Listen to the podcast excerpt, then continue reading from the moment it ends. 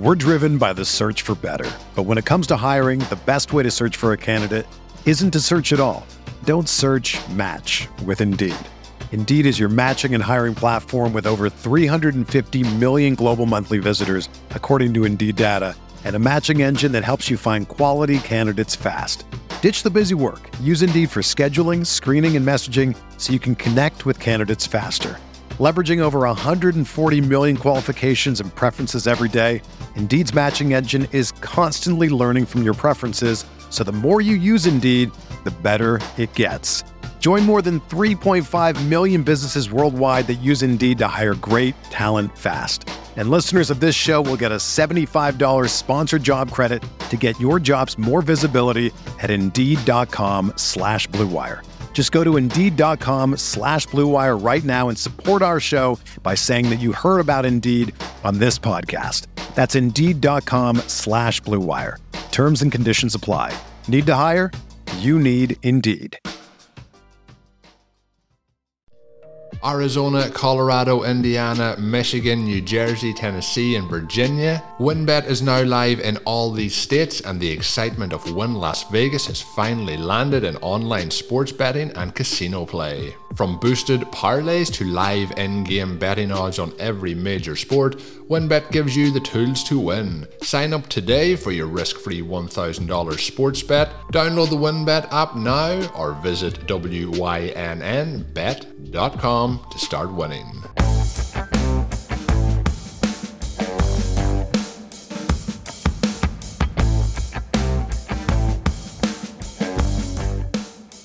Biggest takeaways from the Zero RB watch and stealing signals. That's what we're talking about today on Stealing Bananas. I'm Ben Gretch. You can find on Twitter at Yards per. You can find my Stealing Signal Substack at bengretch.substack.com. Uh, with me, as always, is Shawn Siegele. You can find all of his great work at Rotoviz, Zero RB Watch, Rotoviz Overtime. Really excited um, for how you guys are doing in one of your best ball leagues. Uh, that's been a blast to follow. Shawn, we got through the semifinals. We had some fun fantasy performances, I thought, this week, especially relative to week 15, which was an absolute, I always want to say a bad word, but I, I don't think I'm supposed to swear on Rotoviz Radio. Um, this is a family show. But it was it was bad in week 15. Week 16 was a little bit better, but also bad. I mean, we had like Monday Night Football was I I think the worst game of the year. There's been a lot of bad games, but that was, I think, the worst game of the year. Ian Book was bad. But we got some good fantasy performances.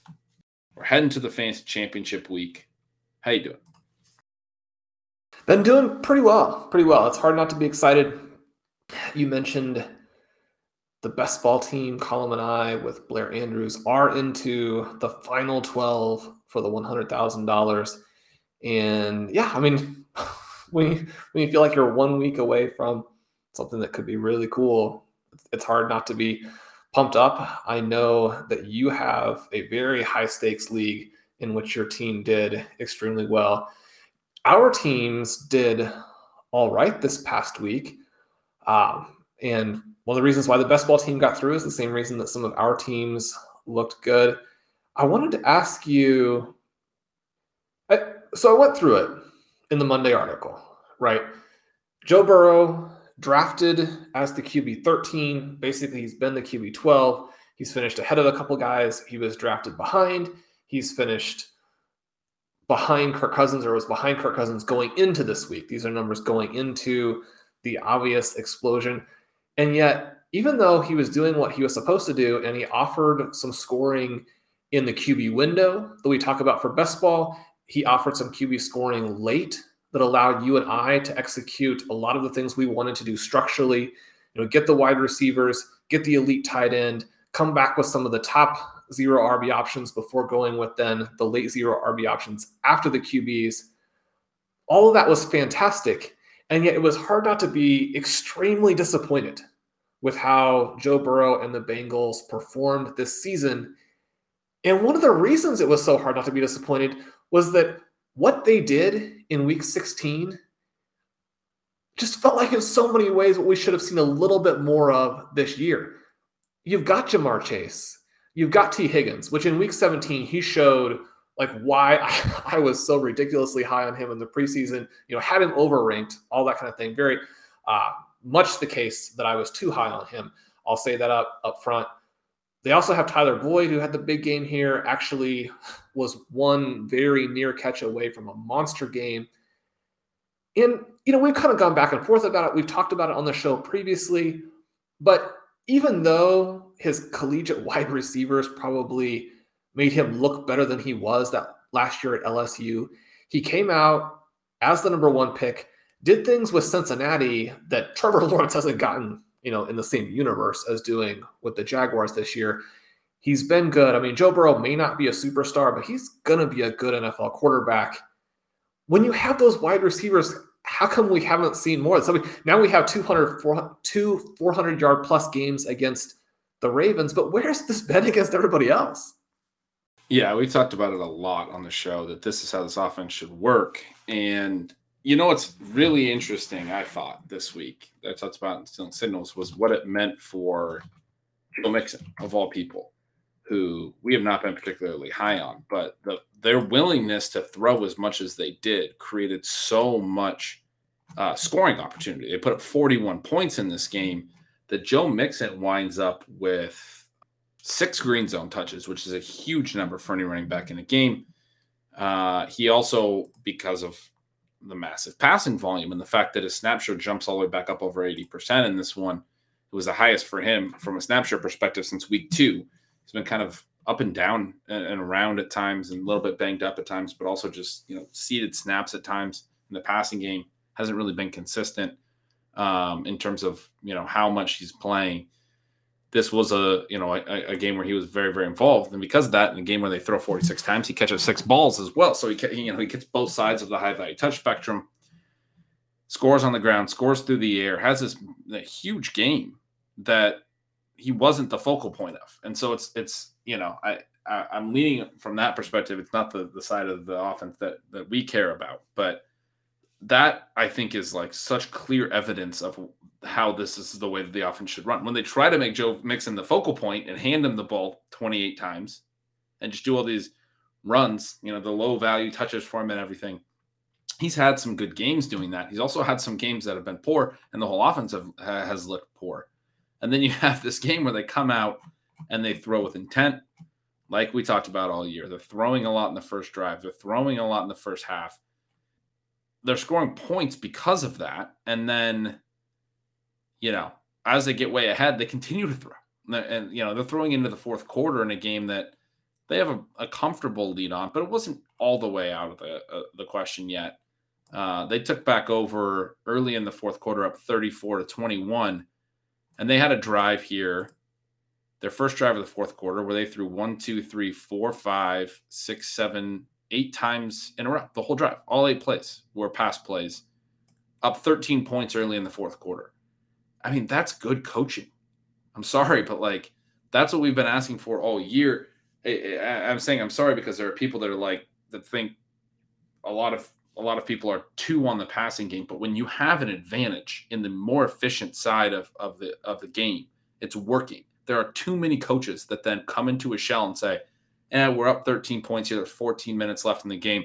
We're going to run some clock. We need to, you know, we can't afford three incompletions and a punt here. We need to run the ball." And then what ends up happening is they get three runs and a punt.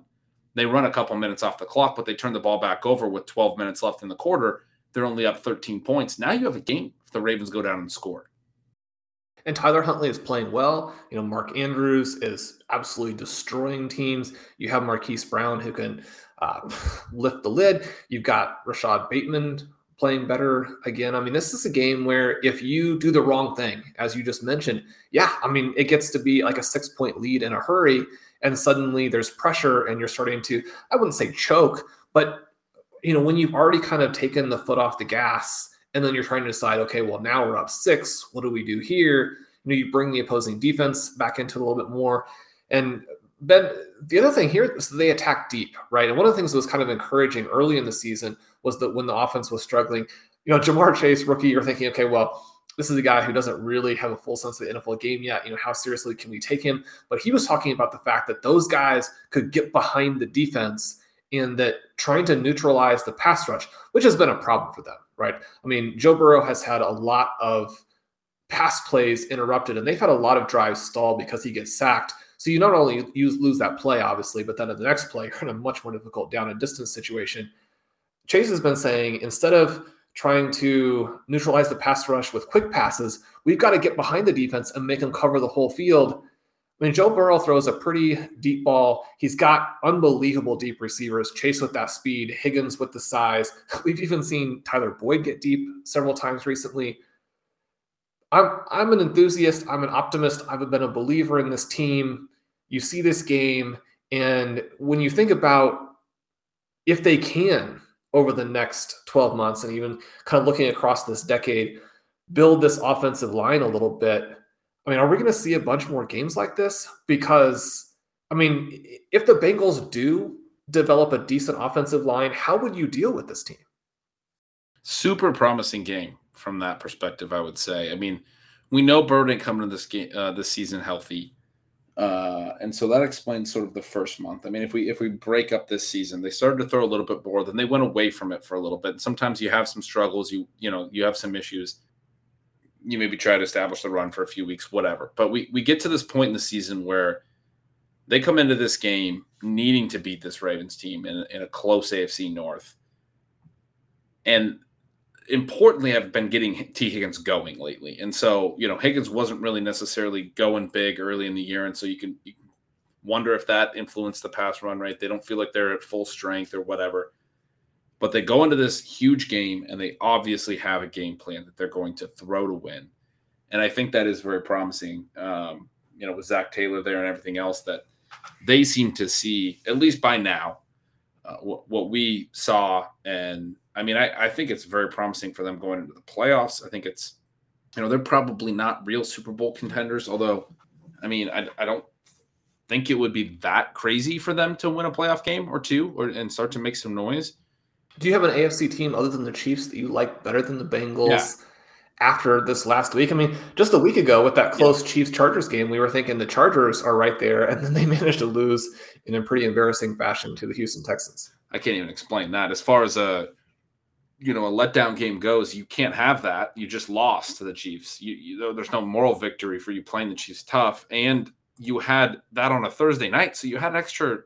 You know, you had ten days. It's like, in my opinion, not really a classic letdown spot in the sense that they had a little time to get over that Chiefs game and then refocus and say, okay, now we got to close the season strong and, and finish well against some some inferior teams. They have three winnable games at the end of the year. This Texans game and then two more uh, who was it? Uh, Broncos and Raiders to close their their season.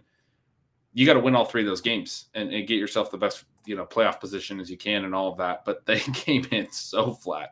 But yeah, no, I the the Bengals I think are you know right there. The Bills are there. there there's you know there's a few teams. The the Patriots maybe still, but the Bengals look fantastic. I think they're the best team in the AFC North, which is really surprising. I mean, I think early in the year you were already talking about them potentially winning this division. I'm thinking, okay, the Browns are a good team, the Ravens are a good team. The Steelers haven't looked good, but they can be a good team. But I, uh, I wouldn't say any of those teams right now are better than the Bengals, right? No, I, I wouldn't think so. the The Browns had a really disappointing result again, and eh, the the disconnect now that continues to emerge between Kevin Stefanski and Baker Mayfield. Once you're back to square one at QB, then you're just you're not really realistically in it, even if you have some of the other strong pieces that the Browns have. It'll be interesting now because we go into a game that I might have more anticipation for than any regular season game in a long time, where you know Chiefs, Bengals now, where Kansas City with the Titans really roaring back on the back of AJ Brown, you know, looking superhuman in the you know second and third quarters of that game, the fourth quarter with the the touchdown there to put them up. You've got a situation where the Chiefs have to keep winning, and yet the Bengals need to win that game badly to you know further establish themselves, cement themselves in a, in a decent spot going into the playoffs here. That bye looks like it'll be pretty important in the AFC the Bills. The other interesting game here, I, I suggested, I have a tend tendency to be enthusiastic about some of these individual performances where a sleeper has stuck in the NFL and then finally comes through. Am I crazy, Ben, to think that the Bills now? I mean, number one, they've got Devin Singletary going, and he's my guy. You know, probably against a good reason at points, but he's really playing. Got great peripherals in the Advanced Stat Explorer. If you're interested, jump in there and, and see some of the things that he's doing. I've mentioned that it's not always the defensive front. You know, if your if your offensive line isn't blocking, then you're still going to be encountering guys in the backfield. He's making guys miss. He's extending plays, but the Bills, and we haven't seen this whole thing obviously because Gabriel Davis is out this last week. But the Bills with a sort of a three wide receiver set of Stefon Diggs, Gabriel Davis, and Isaiah McKenzie, I feel like is the type of group that could actually beat some of these defenses that have given them so much trouble all season. We know Gabriel Davis is the red zone threat. He's the touchdown scorer. And now McKenzie looked like a massively supercharged version of Cole Beasley in this game. He's targeted a little bit deeper than Beasley usually is, and just so much more explosiveness, you know, getting the ball after the catch ability. Now, you know, you can say it's just one game. He did have a big game last year in week 17 when he was given a chance. We know he's fantastic with the ball in his hands. In that week 17 game last year, in addition to the two receiving touchdowns, he also had a kick return touchdown. I mean, this guy can make some plays. Now he gets the full run in a game where the Bills didn't have any other choice. He looked great, and Stefon Diggs comes through and actually looks pretty good as well. We're starting to get a little bit of the 2020 version of Diggs, and out of nowhere, Josh Allen you know, back on top in terms of quarterback scoring. Yeah, and Allen missed Diggs on one early where uh, he had him in the back of the end zone. He did find Diggs for a touchdown later, but the early miss was a little bit of a bummer because it was one of the only misses Allen had in this game. He looked really good. Um, he ended up hitting McKenzie, I believe, on fourth down to cap that that drive uh, early in the game where he missed Diggs on I think second down. Um, but yeah, Diggs is is looking better. I agree. You know, getting open and and he's had a lot of near miss touchdowns. I mean, we've had we've had several receivers that we've said this about all year, but I know there was a game earlier this year I was talking about Diggs could have had a three touchdown game pretty easily, and I think he ended up with none or maybe one. He's particularly in the red zone has been has been open a few times and not been hit, but excited for you know, the, at least the way that he's been playing lately, it's obviously been a little bit of a disappointing season in terms of at least my expectations coming in. We we talked this offseason. I was very, very high on Diggs and, and, felt like he had a chance to be the overall wide receiver one. That that type of upside has not come to fruition, but he has been strong. Um, in top 10 at the position, which you know, it's a it, it's a miss, but you know, that's one of the reasons we do look at receivers early is like a lot of times they are just these minor misses, which don't necessarily kill you. Obviously, there's been some others that have been a little bit bigger misses in the in the early range at wide receiver, but you kind of caught me on that a couple last week or the week before that I was kind of talking about Diggs as if he was a bigger miss than he was. I, he, he hasn't he hasn't been bad this year by any means. He's still right in there, and if you have Diggs and you have the right other pieces, one of the things that was very interesting I thought in looking at the rosters of these 12 teams that are into the final 12 for the FFPC $100,000 best ball contest is that you do have some interesting guys. Number one, you know, there's a, there's a Travis Kelce team or Tyreek Hill team. Obviously, those guys didn't put up points last week. We have an Alvin Kamara team in there. Kamara's struggled, missed some games. There are multiple Dalvin Cook teams, even though he was out last week.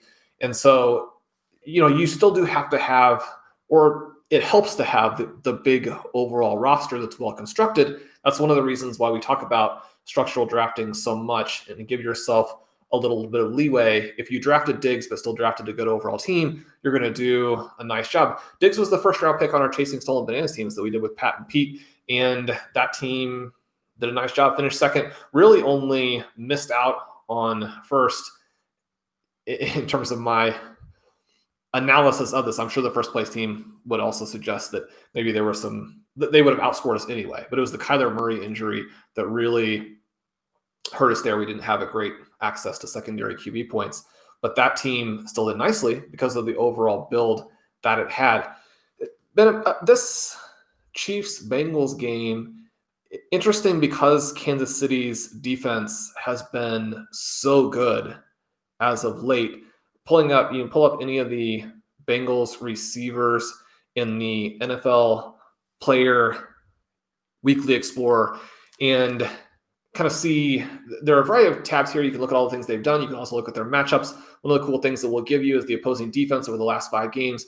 We can see that the top players on opposing teams have been held down over the last five weeks. The Chiefs are number one in terms of expected points against. They're number 32 in fantasy points over expectation. So if you're a big believer in selling efficiency kind of either way on that, you say, okay, well, I like the fact that teams have to pass against the Chiefs and I feel confident in what the Bengals could do. But Kansas City's defense has been pretty tough. And uh, listeners probably know that I was born in Kansas City, have been to tons of Chiefs games at Arrowhead Stadium. I'm a huge Chiefs fan.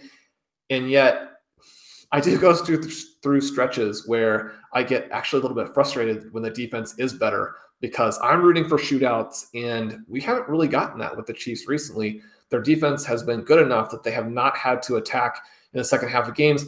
But I also, just to sort of as a little bit of a digression here, I wanted to congratulate you on what was really an extraordinary season in the Scott Fish Bowl. Led for big chunks of it, had an extremely high scoring team.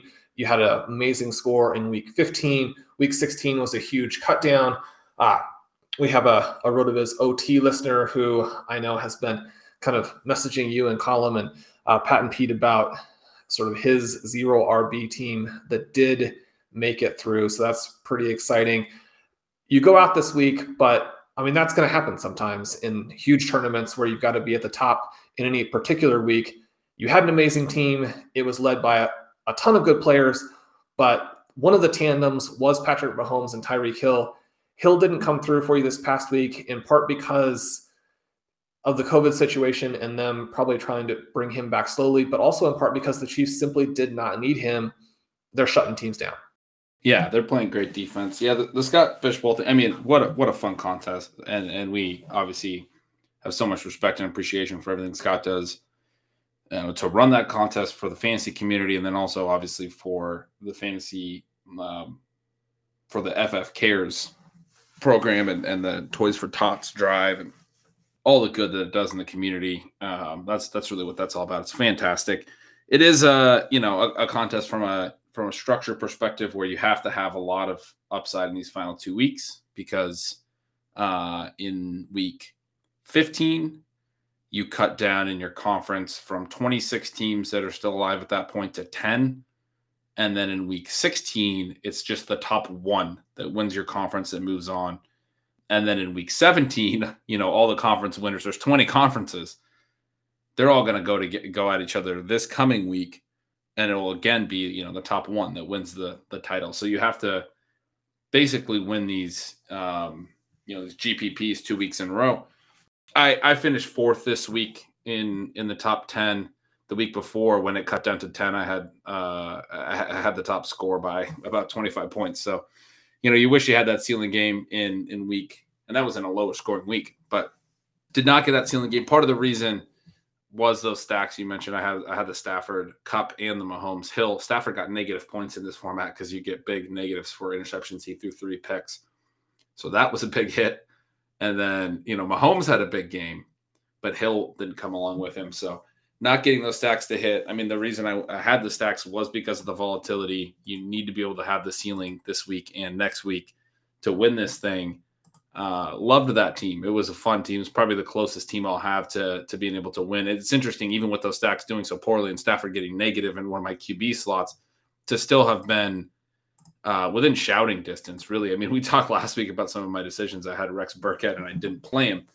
Uh, had I played him, I still would not have been able to win unless I played him over Stafford, which I would have never done. I was cons- I joked with you last week about you know whether or not you were embarrassed to have him on your roster, not mentioning that I picked him up and played him in one of my dynasty finals. So. yeah, that's great. Real, real, real nice, Shawn. You got me thinking that it was ridiculous to play him, and then you went out and played him. That's just awesome. no, I was considering him uh, up until Sunday. I was also I, wound up benching Boyd Boyd has the 17 point game, and I played T- Tony Pollard for both those guys. In part because I also had Jaret Patterson, and I wanted to see if Antonio Gibson would be active and uh, on Sunday Night Football, which you know probably wouldn't.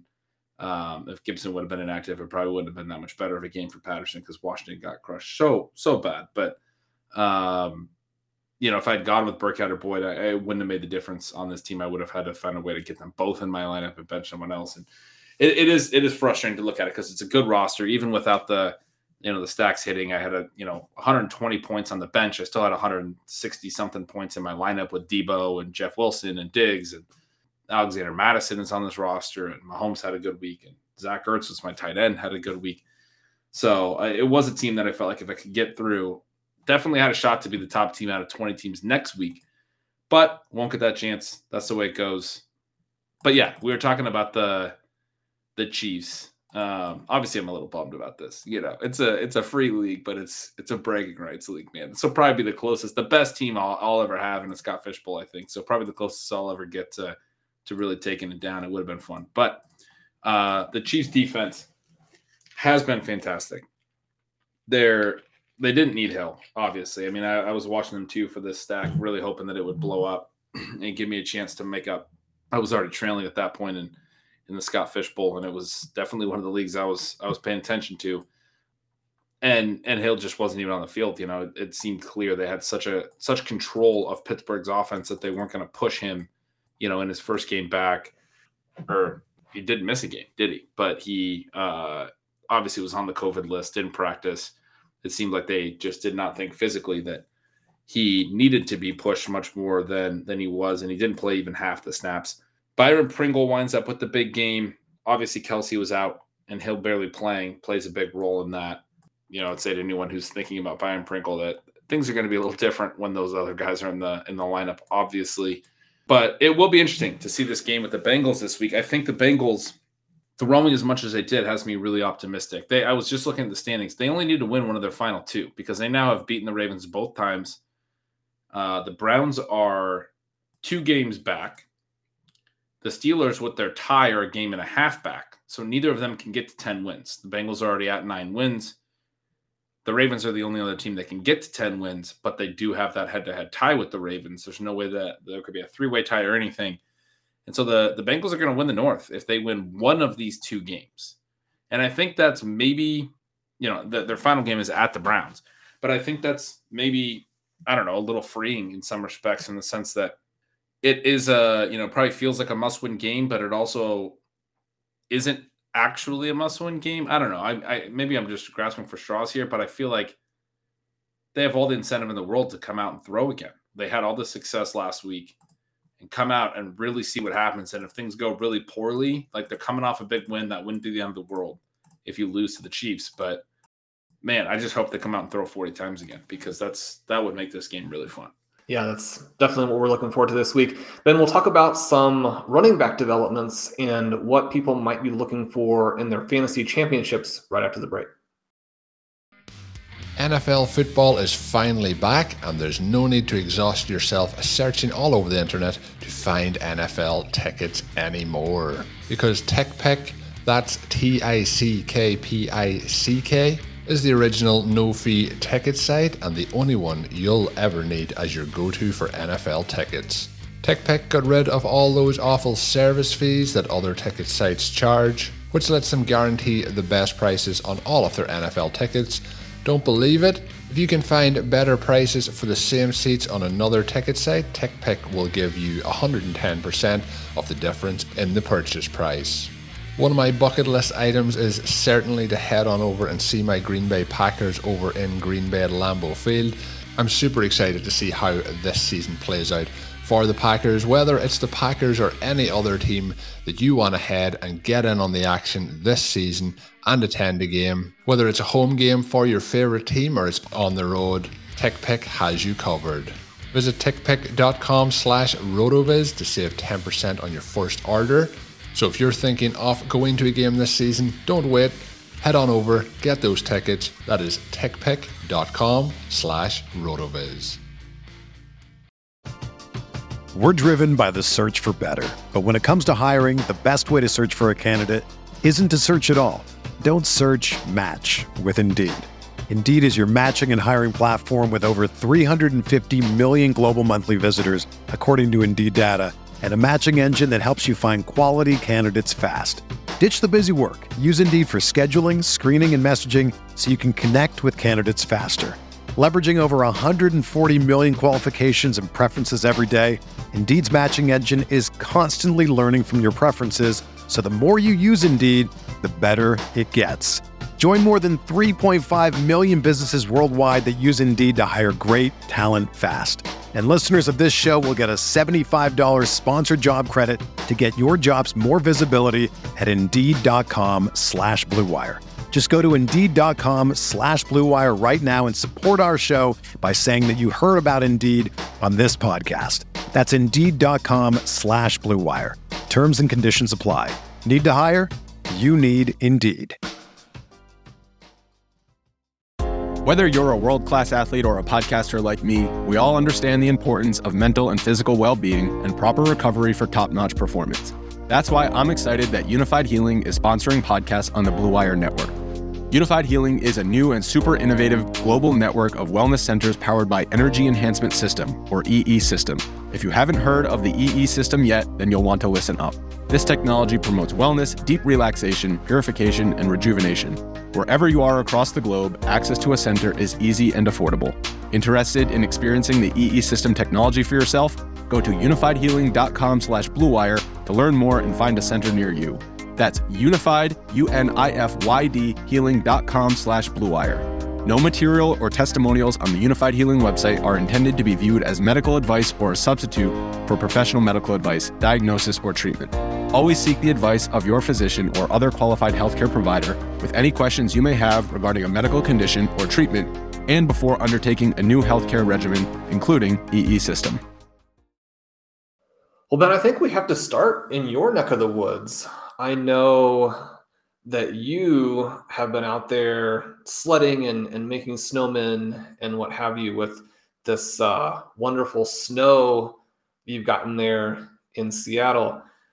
Seahawks, Rashaad Penny, the Seahawks managed to lose, which seemed impossible. I, they must have had a win probability at almost 100 through a big chunk of the second half of this game. They do lose, but Rashaad Penny in the snow, slicing through everybody, bouncing off tacklers, extending these runs, creating big plays. He is a guy who has the size speed combination on those rare stretches of games when he's healthy. And it's kind of interesting. I mean, anytime you pull up a player's best stretch, and for Penny, sometimes this is only stretch, they're going to look good, you know, during the good time periods. But in this last month, he's in this top group in terms of evasion rate. The other guys in that group, you've got the Browns running backs, you've got Javonte Williams, you've got Herbert, who has actually a touchdown in this game as well. Devin Singletary, uh, Rashaad Penny has been the best at creating extra yards when he does break tackles. His yards before and after contact are fantastic. That's how you end up with those good overall yards per carry numbers. But so much of what we kind of hoped for for a long time with Penny has come to fruition recently. And I mean, he's on our, our best ball team, so obviously I'm rooting for him. I try and caution myself and Blair and Column that, you know, it's Rashaad Penny. We need not to be thinking that we're going to win because of a, a 25 point from 25 point game from him. And yet now he's put a couple together in the last month. The Seahawks offense still not necessarily leading them to victories, but there are some functional elements to it um, is this going to be a guy where after a really rough start to his career and a bunch of injuries, is one of these rare players who emerges and has, you know, maybe just as a small peak, but has this window now where he is an above average NFL running back? Maybe. I mean, I it, he's going to be a free agent after the year. I think I mean, I'm excited for the guy that he's been able to stay healthy and put some stuff on tape and, and earn a second contract because I think that was probably in question to some degree or what that contract would look like. And he's done enough now, I think, to close this season. And hopefully that continues for these next couple of weeks. He can stay healthy and put up some big numbers. You know, it should help him get a decent enough or a, a little bit of an investment. Obviously, running back contracts aren't huge or anything, but a little bit of an investment from somebody, whether that's Seattle again or someone else. I think there's still potential in his future, but you know wherever he lands, he's not going to be relied on from a health perspective, and and so you're going to have other options in those backfields, right? What whatever backfield it is, and we're just going to have to you know hope that he stays healthy and then you know for the for the possibility that he could be really productive in the future it's just going to come down to whether or not those opportunities present themselves in terms of the opportunity freeing up around him potential other injuries or things like we know can happen but i'm just happy for the guy that he stayed healthy enough to, to put up some numbers this year and and i think we'll you know certainly at this point be on another team and, and have a shot to earn some some volume again in 2022 now with Penny, he's another guy. It's kind of interesting. I mentioned the player explorer. You can go in and look at what Detroit has done. It feels like this should be a situation where if the Seahawks play all right, that I mean he could, you know, we talk about ceiling types of performances, the possibility of those. You know, could he come through and be actually one of these fantasy playoff league winners where we look back and maybe he won your league or he won these big tournaments and this game with Detroit seems superficially like it's going to be very, very positive. But you look at the last five games, and Detroit has been both good and bad against the running backs. Specifically, three of the guys in the last five weeks who have been top performers were held down. David Montgomery only to 10.4, James Conner to 9, Cordarrelle Patterson this last week 8.3 a really dispiriting end to this amazing. Well, I say end. Uh, if you had Patterson and he was a key part of your team, there's a decent chance you lost in the fantasy semis, didn't make it to the finals. But sort of a dispiriting week for the Patterson zero RB Cinderella story. But the Lions have been uh, kind of a, a stealthy, you know, trick defense for running backs here. Are you concerned about this at all? What are your thoughts as you kind of look? to this game and think about Penny as a potential championship week hammer? I mean, I, am buying it. Like, I'm, I think to a certain extent, you just buy the efficiency. He hasn't run a ton of routes.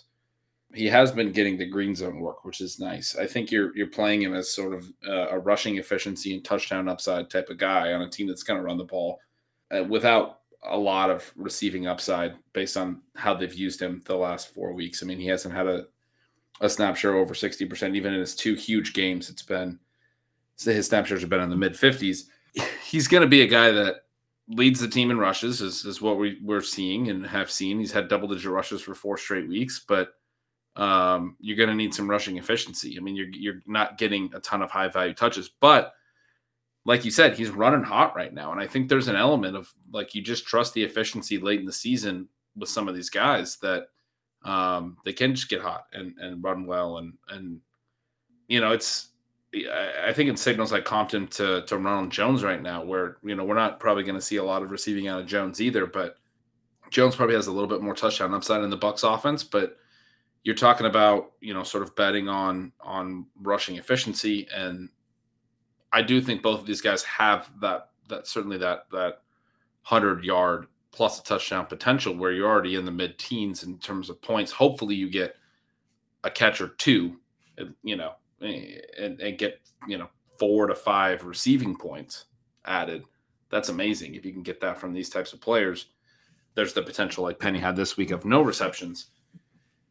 But uh, yeah, I mean, I think I'm I'm sort of buying it. The, the Lions have had a good run deep, but the the the Seahawks should be in this game enough, and you know they're going to run the ball. So uh, this is you know a key part of their offense right now, and I think you just ride that. I really like these guys who can turn seven yard runs into 15 yard runs. You get three or four of those in the course of the game, and all of a sudden the player is well over 100, as Penny was in this one. You mentioned the, the snap shares and the touch numbers we know that we would like to have even more carries for him. We would like to have the absolute guarantee of those carries down by the goal line. When DeeJay Dallas scored a couple weeks ago, I think it was in a situation where Penny actually got banged up right before that, or he probably would have had that one as well. Uh, Alex Collins inactive this last week.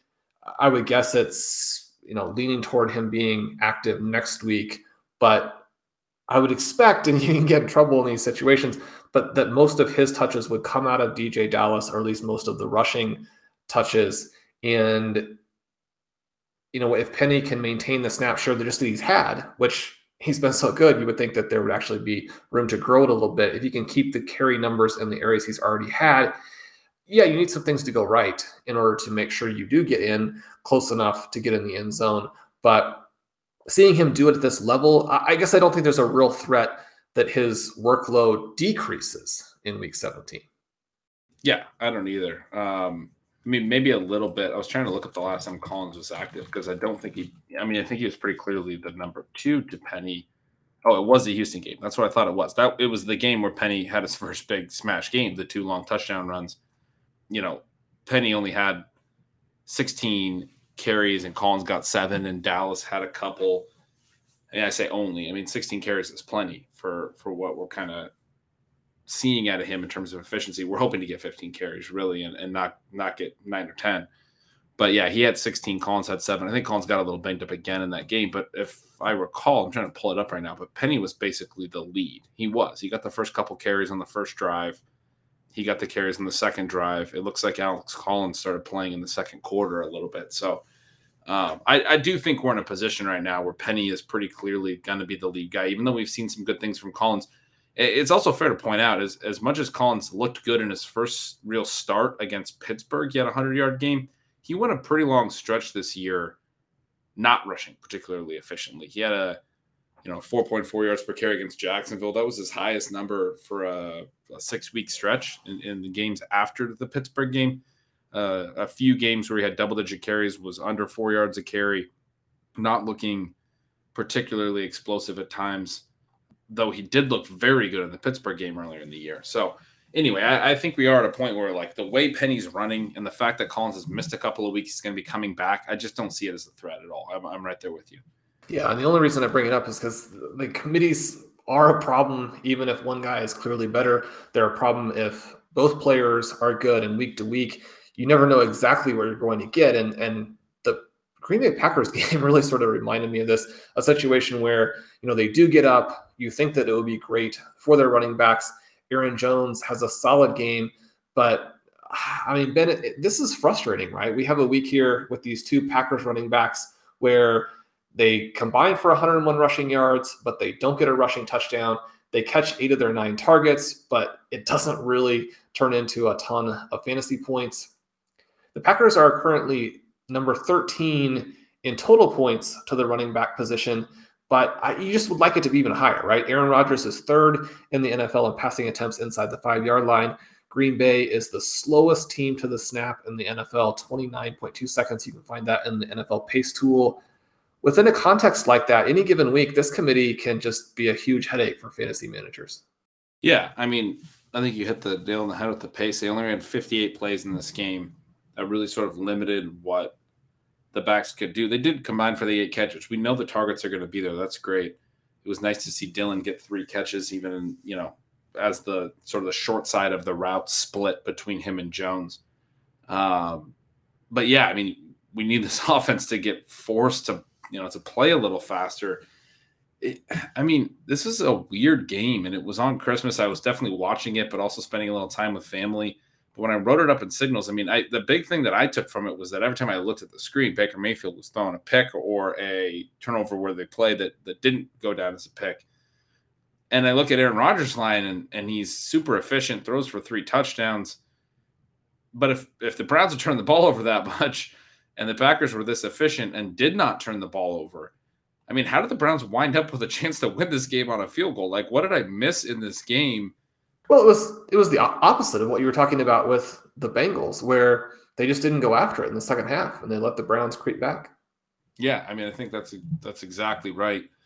And another team that that, that brings to mind for me is the Cowboys this week was so fun to see. I wrote about that in Signals as well, where they got out ahead and they press their advantage. Man, they like there are so many teams that you get up two scores, three scores early, you start running in the second quarter to just find some balance.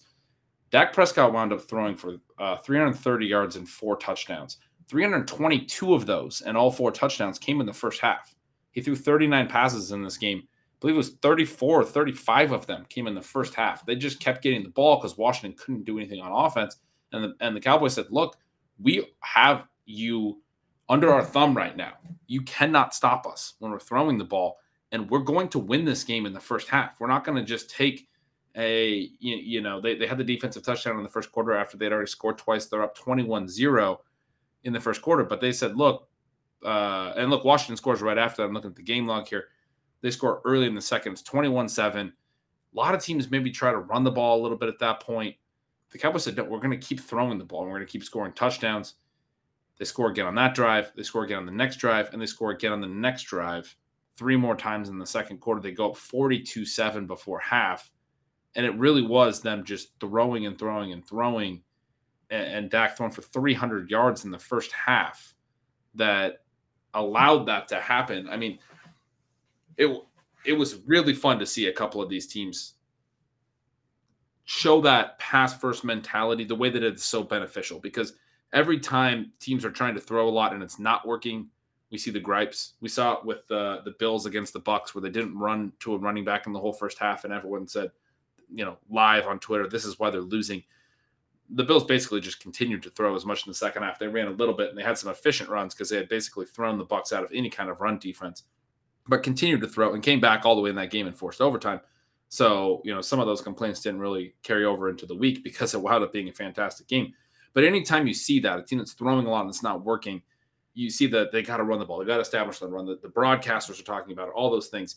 And that that is, you know, I I I, think that's silly. Like in that Bucks game, it was silly to say that they should have just been running into a really good run defense and, and giving up downs. That's the what teams that have lost to the Bucks have done wrong is not just continued to try to throw but that's like a little bit more of a gray area at least. This is the the the, the what the Cowboys did um, and what the Bengals did. It's it's the clearer side of this where when we say the passing game is more efficient, teams need to be passing on early downs, they need to be pushing. It's when they actually start finding success and then they start making these suboptimal calls and not letting their offense get into a rhythm and not putting their foot on guys' throat on teams' throats and winning the game right now. Like put a team away. You have a team on their heels and that's what the Cowboys did this week. It's what the Bengals did this week. It was fantastic to see. It also gives you a chance to emphasize a player who isn't very good, but you need to get to quiet down, right? We have a, a game here where Cooper, uh, Amari Cooper has 11 targets. He has 11 yards after the catch on those 11 targets. Now, he does have the first half touchdown, which occurred kind of after an unfortunate series of events where the officials decided to stop paying attention and don't call a flagrant offensive pass interference, which would have really changed how that drive turned out. And then we get what was a, a borderline um, cheap shot, but a scary hit there that fortunately didn't cause problems with Dalton Schultz. Cooper does score. He does have a good fantasy day, but he's got a 50% air conversion ratio. Uh, he's now outside the top 50 in RACR on the season. Then, following this 2019 bounce back campaign with the Cowboys, where he was number five at the position of fantasy points over expectation, I mean, he's just a role player, right? And a role player that, I mean, he's Amari Cooper, so you do want to keep him happy, but throwing so much allowed the Cowboys to kind of paper over the fact that one of the guys that they were trying to keep happy here really didn't do much in this game based on the volume that he had. Now, the passes were caught more or less in, in many of these situations, and they did keep the chains moving. But again, because passing plays are so much more effective than running plays, do you think we get a situation, and we're not necessarily rooting for this, we want to think that all of our receivers are more or less not rock the boat, you know, behind the scenes working with the QBs, just, you know, good teammates. But if they made the effort to get the ball to CeeDee Lamb, the way they obviously did to Amari Cooper in this game. Uh, could we be looking at some some 40 point Tee Higgins like games from Lamb in the future? Yes. Yes. I mean, Lamb is, I mean, pops off games when you watch him. He continues to make plays. He gets the five targets here. He goes for 66 yards. I mean, the efficiency is fantastic. But yeah, I mean, I don't know. I don't have an answer for it, Shawn, um, for, for why he hasn't been more of a clear focal point for them because he's been so fantastic all season. Well, Ben, we're coming to the end of today's show, but I didn't think we do have to congratulate Chase Edmonds on his fantastic game. Uh, we're big James Conner fans. Conner has been great. He's been a touchdown scoring machine. He's been a one handed catch machine. He's really reestablished himself as one of the NFL's better three down backs, even though he doesn't have the straight line speed. But this game offered a reminder of just how fate and luck plays such a big role in fantasy and you know why you do want to have exposure to some of these late running backs and you know we saw so much again this week we saw michel uh, these guys from the running back class several years ago that everybody thought you know we're going to be stars and they just they haven't been so many of them are struggling to even stick in the league but they came back in week 16 this season played well penny rojo michel we've got plenty of these other late round guys too and we tended to take the slight extra discount on Conner and the potential touchdown scoring ability of Conner. But so much of what's happened with the Cardinals is this is a, an offense that actually the committee works and both of these guys can score. But now we've seen very convincingly that when either back gets the game to himself, I mean, you're talking about high end running back one upside. And especially, again, unfortunately for, for Rondale Moore fans everywhere, especially when both of those guys are out and Moore is not siphoning off some of these, you know, behind the line of scrimmage targets, which is obviously a, a different conversation. When Edmonds is out there by himself, the workload is fantastic. And unlike Conner, he does have the speed to create consistent big plays. He looked great. Yeah, I mean he was huge in the in the passing game late. I thought early on he didn't seem to have really sort of the this the same spark as earlier in the year. I made a note. So you're still on Conner here. You're like James Conner. No, well, in, in, the first half because he he he came. They lost this game and and they had to throw into the second half, and I thought he looked a lot better in the second half. But I made a note early in this game that with how good Conner's looked, it, it I mean, it just it was sort of flipped in my mind. Where early in the season, Edmonds looked so much more explosive than Conner. Conner actually looked a little bit slow to me at times early in the year, even though we had him. But it was like it was great that he'd score touchdowns. But then later in this year, he's Conner started to look a lot better. Like the the the, the, the prime James Conner we saw in his best you know best year in Pittsburgh. Um, and so then Edmonds, you know, not necessarily looking fantastic running early in this game at times, at least, I thought was interesting in that regard that Conner has seemed to be improving. But Edmonds did look a lot better down the stretch, like you said. It was a, huge game for him. One of the things I've tracked in stealing signals is how there's just been a, a dearth of of high value touches. You know, I'm talking about the, this stat all the time on the show. The receptions plus the green zone touches, the ceilings for high value touches for running backs this year have been a lot lower than the past couple of years. I, I look at a four week rolling average every week, and the, you know each week the four week rolling average has not really been that high compared to prior years where you know the really elite guys, the the Christian McCaffrey seasons, they can sometimes have double digit high value touches per game, but even just having like eight per game on average over like a, a, a one month stretch, usually you'd have a few guys that are doing that, and and for most of the last couple of months in my my column as I'm looking at the four week rolling average, there hasn't been anybody over eight or or more than maybe one or two guys at any given time and you look at the team level, and it's also true, it's been down over the last couple of years. This week was actually a great week for high value touches. Uh, Chase Chase Edmonds had 10 because of the huge receiving work, and he got the goal line work, which he had uh, two green zone touches. It was only the second game all year he's had more than one. Uh, and, and the other time he did that, he also only had two. So it tied a season high of two.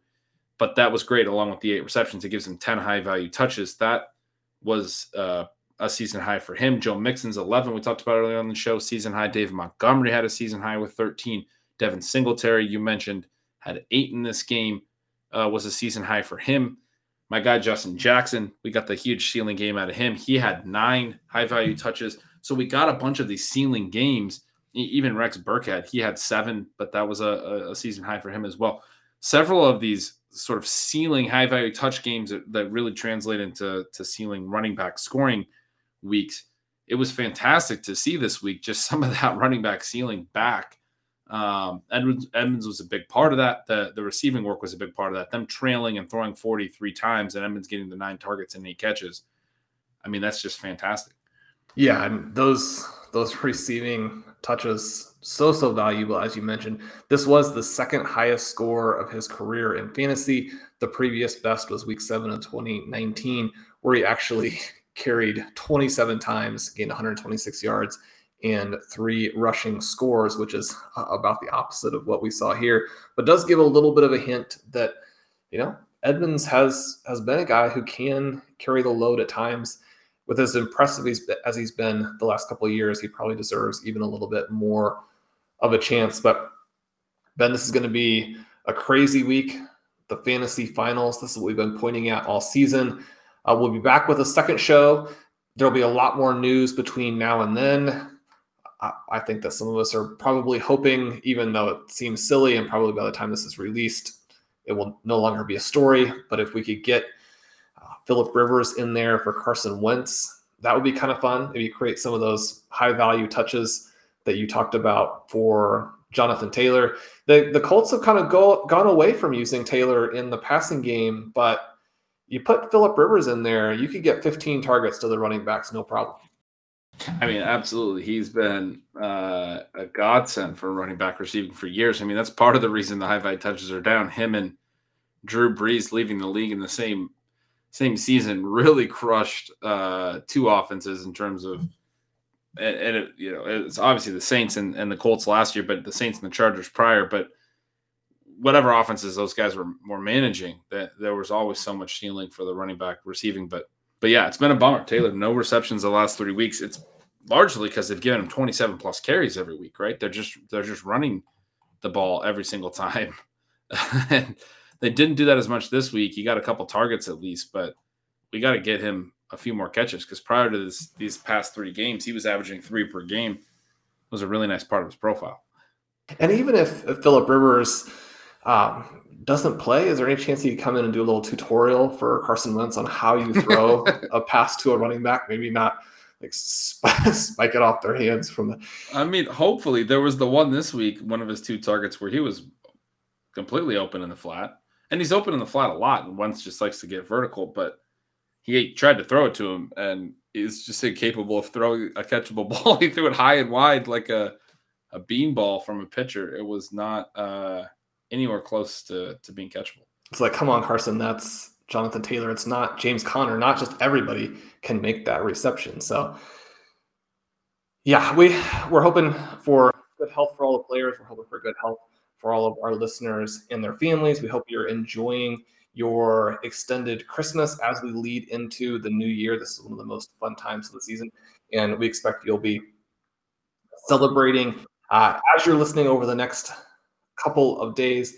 We'll be back with you. This is a great time for us to encourage you to subscribe to our, our various pieces of content. Ben has just released his final Stealing Signals articles of the year. He is the happiest person in fantasy today. Uh, he, I don't know if it came through on the show, but we chatted for an hour or so before recording, and giddy is the only word to describe what Ben has been like. He did include uh, some info about what the off-season plan will be for Stealing Signals in that. Make sure you check those out. Subscribe to the newsletter. We're continuing our Christmas sale through the new year at RotoViz, so you can subscribe at a discount there. We're also continuing our RV Radio discount, which you can get by using the coupon code RV Radio 2021 at checkout. So you'll get the double bonus there. We've also released the pre-orders for the RotoViz rookie guide, which people have been really excited about over the last couple years. We've been breaking sales records there. You get great stuff from Curtis and Travis, Dave, Blair. We'll have some other guys who feature in that as well. Closing in on prospect time, we got a bunch of bowl games this week. Uh, check out Travis's new article up on the site where he talks about the mock draft for rookies coming up here in 2022. I mean, if there's one thing, Ben, that's as fun as fantasy championships, it's starting to talk about rookie drafts. When you're doing your rookie draft, you don't feel like every play could cost you the title. Although there are some situations where not being able to make that key trade does feel like it's going to cost you five fantasy championships over the next 10 years. So some pressure in that as well, but we're getting into that fun time of the season. We love having you guys. Thank you so much. If you want to drop us a rating and review or refresh your previous one, we always appreciate that, subscribe to the feed, and you'll get our shows as they come out with the Ultra Tempo over the next couple of months. We're pretty excited about what January and February has to hold for the show. As always, I'm Shawn Siegele. With me is Ben Gretch, whom you can follow at Yards Per Gretch. Subscribe to his newsletter. You won't regret it. It's awesome. We'll talk to you guys soon.